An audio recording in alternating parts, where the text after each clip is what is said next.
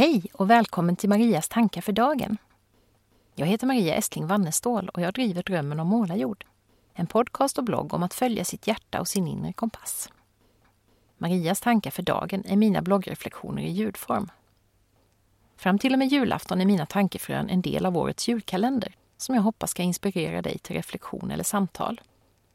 Den här luckan heter Att byta glasögon och det handlar om vikten av att ibland se saker från ett annat perspektiv än det vanliga. I boken om anhörigskap som jag just nu skriver handlar mycket om de tunga känslor man ofta upplever som anhörig. Ovisshet, oro, frustration, stress, otillräcklighet, trötthet, skam, skuld, sorg och ensamhet. Men jag vill också lyfta de positiva sidor som uppmärksammas i många berättelser som jag har fått ta del av. En av dem är hur mycket man ofta tränas i tacksamhet över det lilla, temat för en tidigare kalenderlucka här. Ett annat är att man själv utvecklas så mycket som människa, när man bland annat tvingas försöka sätta sig in i en annan människas perspektiv. Man får helt enkelt en betydligt större förståelse för allas våra olikheter. Detta med att sätta på sig en annan persons glasögon är någonting jag bloggade om redan för många år sedan. På bloggen Livstid skrev jag så här. Någonting jag verkligen, verkligen behöver träna mig på är att se saker och ting ur andras perspektiv. På djupet förstå att andra människor kan ha en annorlunda världsbild än jag, vilket påverkar deras yttranden och handlingar. Att kanske ingen av oss har fel. Ett exempel är min egen ofta positiva utgångspunkt i livet, den som innebär att jag, ibland kanske naivt, antar att människor gör sitt bästa och vill mig väl. I alla fall tills de har bevisat motsatsen. Det gör det svårt för mig att hantera människor med en mer negativ livsinställning. Som hittar fel och problem i det mesta de upplever. Eller som utgår från att människor de möter har onda avsikter. Det hände mig häromsistens att någon tolkade en av mina handlingar som att jag ville illa. När hela grunden för det jag gjorde var att försöka bidra med något gott.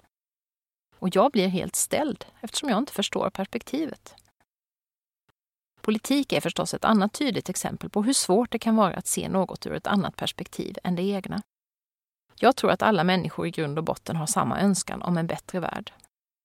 Men för mig som alltid har haft hjärtat till vänster är det oändligt svårt att förstå hur den politik som styr vårt land för närvarande och som ger mer till de starka och mindre till de svaga skulle kunna vara ett steg i rätt riktning mot den världen. Jag förstår verkligen inte. Allra svåraste perspektivbytet är nog det med dem som står mig allra närmast, min familj. Framför allt är det så lätt att fastna i vuxen är äldst och har därmed alltid rätt-fällan.